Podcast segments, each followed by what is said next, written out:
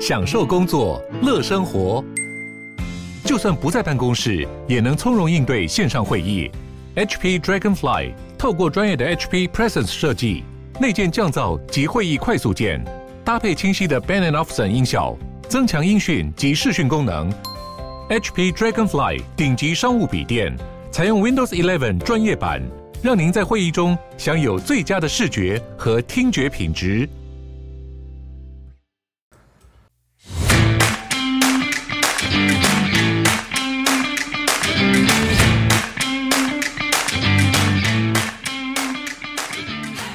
欢迎收听小朋友学投资，接下来是步入小周记的时间，让我们一起查证事实，而不是随着各种分析或是媒体的标题杀人，造成每天不必要的担心。我昨天终于去了我前几周周经有提到的这个要预约很久才预约得到拍照的地方。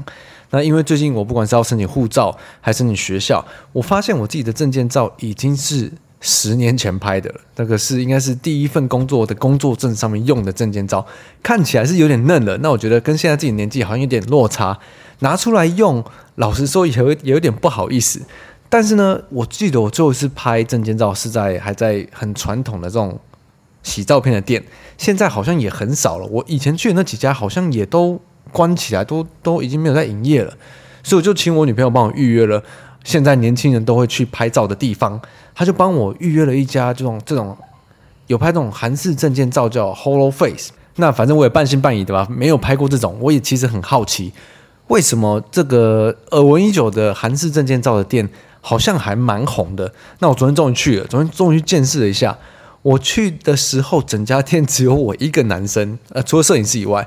去拍照的人可能现场有大概十来个女生吧，那现场就是还有很专业的这种化妆师啊、化妆师、更衣室等等的，可以可以打扮、可以换衣服，还有他还有提供很多的衣服，然后换完就去拍照啊。我是带自己的衣服嘛，因为反正我就男生，我就穿正装。拍完以后就选自己想要的照片。那我当下第一个感受是：哇，这么久没拍照片了，怎么拍起来照片看起来自己老这么多啊？而且就是。好像真的不太好看，真的这真的是需要修一下，不修感觉啊、真的不太行啊。现场呢就可以在坐在那边等他修完照片，修完以后他还会问你说：“诶，有哪边需要补的吗？”那这我很意外的是，我一直以为这种呃证件的修图，他可能就是把你的眼袋啊修一修啊，或者是调整一些瑕疵啊，但它有一个功能让我有点惊讶到，就是它调整完。他说有一个是什么？呃，左右脸一个校正的，就把你的脸调左右对称的功能。我一调，这整个是好看度、帅度、美度上升至少至少三五成，跑不掉。感觉那功能一按下去，就觉得哇哇，这值得了。修完以后就马上可以拿到照片嘛，拿到照片以后在柜台还可以直接让他们代办护照，所以真的还蛮方便的。所以当时我就蛮蛮感谢我女朋友帮我预约这个，然后推荐去这边，这样一条龙就直接结束了，就不用像我之前还要去什么外交部领事局的网络预约，然后发觉到现在还是预约不到要去换新护照的预约。这个报复性旅游潮有有这么的强劲吗？整体的体验就是还不错啊，因为像我就是很喜欢去揣测各种店家的 business model，跟他们是怎么获利、怎么盈利的。那我一直都会认为说，像这种。听起来就不是特别好做的生意，因为像以前的这种照片馆都都做不下去了嘛。那帮别人拍照的这种生意听起来就不好做。可是如果你今天是一个店家，你今天是做生意的，你还是可以提供给客户一个可以令人满意，或者是让人觉得很方便的一个服务。我觉得都还是非常有搞头的。我觉得我们人都很容易落入一个思维的陷阱哦，甚至很多大品牌在行销方面，我觉得也都会。就是我觉得这个很好，所以。我觉得他也适合你们，可是更多时候我们应该要站在呃对方的角度去想，对方是哪种人、哪种个性，他们有可能适合什么，他们需要的是什么，才会是呃让人会觉得诶比较可以方便或者是有帮到人的一些商品嘛？为什么会提到这个呢？就是因为我觉得在金融圈，我最近在滑手机，上很常被打到广告，大部分都是哦，你适合当冲。你适合存股，那讲存股的人一定会说当冲绝对不好。那讲短线、讲动能的人一定会说啊，存股不好。可是其实没有任何的做法是适合任何一个人嘛。那尤其是我们今年 Park 经营到现在，特别的了解大家的问题都不一样，一定要对症下药，要知道每一个人适合他们自己的个性或是方式。所以我最近就花很多时间在研究出一个测验，可以比较分类出不只是交易者、投资者。我初步的分下来，大约是有七八种人格。我是很希望以后小朋友学投资可以把更明确的，不只是交易者、投资这些人格定义出来。所以不管是投资的新手啊，或者是进来一段时间，或者是一直觉得自己没有找到自己方式或者模式的人，都比较可以透过这个测验找到一个自己的人设、一个人格。就像我们三小朋友一样，自己有一个很明确的操作人格。那虽然我们会某种程度上的改变、进化，可是还是不会脱离这个这个人设。我觉得这样才可以帮助新手更去了解自己，因为了解自己才是最难的嘛。好，反正这个计划有什么进展，我到时再跟大家更新。我们来看这周市场的话题吧。这周市场最重要的两件大事就是。美国十月的 CPI 跟虚拟货币圈的这个 FTX 一个很大的交易所挂掉的这个事件，那美国的十月 CPI 终于是低于金融圈预期了。那媒体都是把大幅的报道，呃，因为通膨终于大幅的下降，所以我们有机会看到联准会 FED 接下来的升息不会再这么猛烈了。再加上又有几位联准会的官员在这几天有出来发表意见。都是说相关这个 CPI 放缓啊，应该有机会很快就可以缓解这个升息的脚步，所以十二月有可能只升两码，而不会像原本大家预期的升三码。那现在市场的共识好像是八十趴预期十二月会升息两码嘛？可是十二月会真的这样升息吗？我们不知道，但至少现在市场看起来是大家都非常乐观。十月的 CPI 是跟上个月比是降了零点五趴，大家都说是大幅的下降，可是我也我也看不太懂所谓的大幅是零点几或是几趴才是大幅的下降。如果要看 CPI 放缓这一句话的意义的话，如果要看到美国 CPI 的最高峰其实是七月公布的六月嘛，六月那时候是九点一趴是最高的，后来连续几个月就是。八点五，九点一到八点五到八点三，八点二到这个月到七点七趴，所以这个月才开始放缓吗？好像并不是这样吧。应该说不一样的是，这个月才终于低于华尔街金融圈的预期。诶，所以其实问题不是在 CPI 什么时候见顶的，而是 CPI 什么时候低于金融圈的预期才是这个规则吗？不觉得很奇妙吗？所以我才在周记的时候我很爱讲说，有时候真的是。呃，华尔街金融圈擅自的预期、擅自的乐观或是悲观，影响市场真的非常的多，所以我们也很需要知道说，诶，大家到底在预期什么？现在市场大部分人在看什么，在想什么？再去观察一下市场的走势，会比较有个概念呢。所以，美国 CPI 实际上不是十月才开始衰退的。我记得我们前好好几周前有讲到，这个核心 CPI 一直下不来，就是因为房租。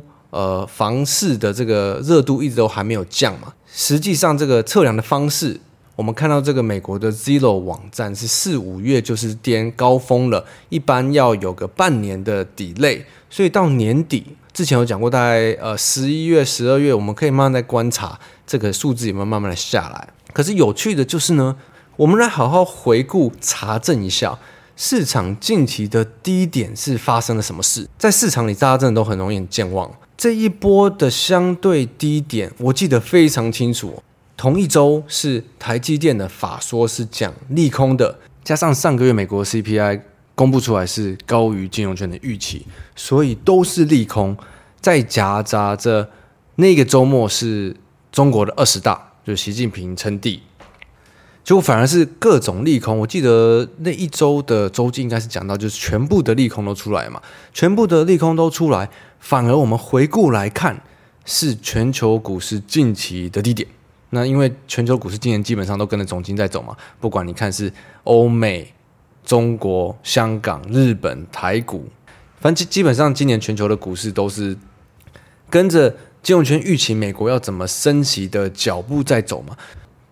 所以如果没有看过比较多个多空循环的人，就很容易会把今年的大跌归咎于升息嘛。可是其实回过来看，呃，我觉得问题不是主要在升息啊，毕竟今年真的太多的不确定性了嘛。你从我们一开年初讲的乌俄战争，再到疫情的中国封城，实际上影响到经济的层面，对，包括呃这个原物料的大涨、产业链的混乱，再导致整个供应链到第二季、第三季开始看到需求变弱，到下半年。很多大公司才发现这个订单的状况跟年初想的其实不太一样，所以这都是一连串的连贯性的逻辑。就像我很爱讲，呃，不管是金流还是正在发生的事，我们要每天了解状况，查证一下，你才知道这个连贯性的逻辑它是怎么在发生的。那所以我也一直很鼓励，就是最终对我们散户来说，看金流是最直观、最容易的。追总金这些，你看总金追追。最多最多利空，所有利空都爆出来的时候，反而是市场的低点。那我们那一周在研究总经的话，看起来一定还是更多更多不好的事情会发生嘛？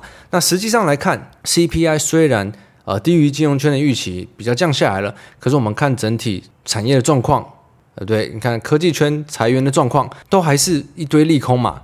所以现在大部分乐观情绪还是来自这个股债市都破底翻，甚至很多指数都涨很多了嘛。光是两三周，你看这个市场里的人的情绪，真的完全都不一样哦。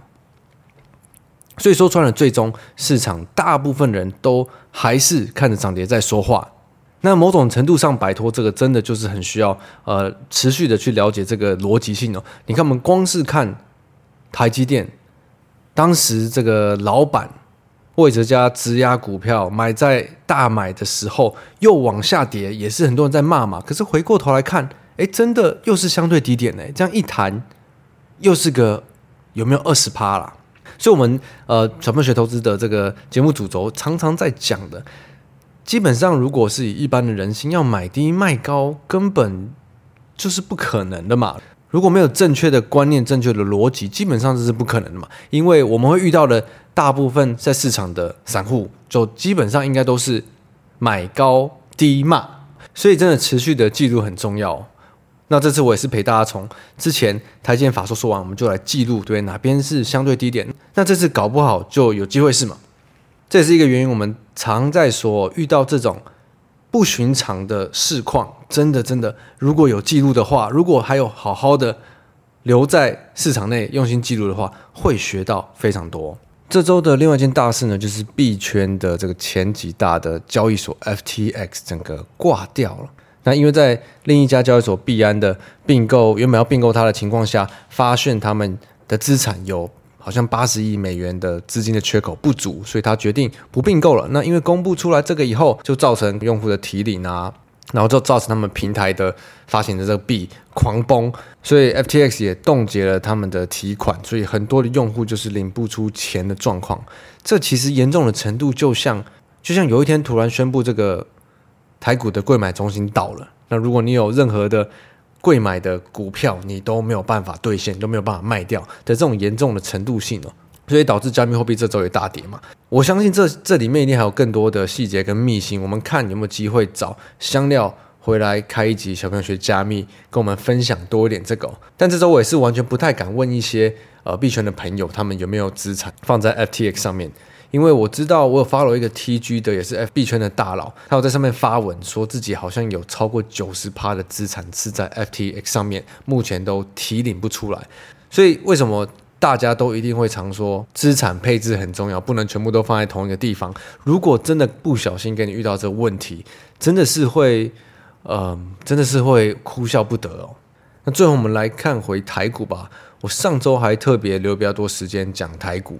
那我们这周也是看到金流是持续的回笼，而且我好久没有用到这个字了，就是资金轮动。我们前几周看到资金都在这些中小型股的业绩好的股票跑，一直到这周开始明显到 CPI 公布低于预期，美国大喷以后的隔天，我们看到台股的部分资金又全部是往。大股票、全值股这边灌了，那大股票是什么呢？大股票就是不外乎零零五零上的这些全值股啊，成值排行榜上，我们看到一天可以成交五十亿、七十亿，常常在榜上的这些大家耳熟能详的股票，就是这些大股票。那我已经很久没有看到一档股票可以成交一两百亿一天的成交值了。光是台积电在周五的成交值就三百五十亿，第二名的星星是一百七十亿，第三名的联发科是一百一十亿。这种大量的融景是已经很久，自从去年开始很久都没有看到了。那周五的整体的台股成交量也有到三千多亿啊，这已经是真的好几个月没有看到了。当资金真的开始回笼这些大股票，很多大股票都开始站上季线了，我们应该要关注什么呢？虽然现在产业面看起来还是有蛮多的杂音嘛，有些第三季开始下修的，有些库存调整的，等等的，可是我们看到很多的，就算是个股的低点，都是讲出最坏的东西。但如果我要看，我一定不会去看讲出最坏的东西的人嘛，一定是相对的，有哪一些公司它今年是被大环境牵连的？那要怎么看？怎么是被大环境牵连的呢？我可以建议大家这样看哦。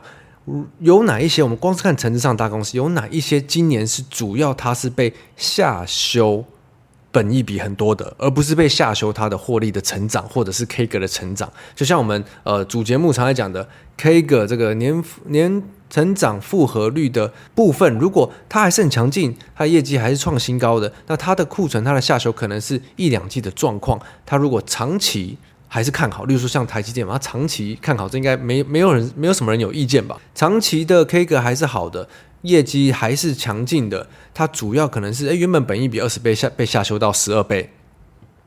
那当资金要回笼的时候，一定首先就是找这些东西，他们不会去找哦现在最坏，但是之后还不一定会变好的。因为我记得我在聊天室看到，呃，有同学可能在问说，诶最近。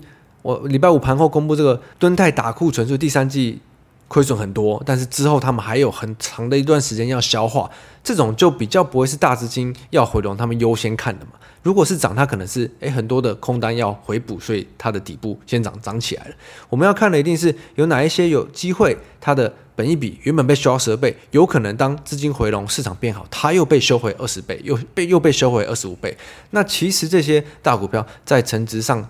都找得到。那既然现在资金开始回笼了，这个副业又有得做了，不像之前放假放了这么久，有一搭没一搭的，有得做了，我们就可以花一些时间在周末去看看哪一些大股票是像我刚刚讲的，它主要被杀下来这一波是在修正它的本益比，而不是在太多它本身的业务 ker 业绩的部分。这个我觉得就是给大家好好观察一下了。原本我还想提一下，我昨天跟艾伦直播的时候有提到一个我遇到一个产业的朋友的趣事，但好像比较没时间提的，那我们就下次再提吧。祝大家 Happy Weekend，周末愉快！我是布鲁，我们下周见，拜拜。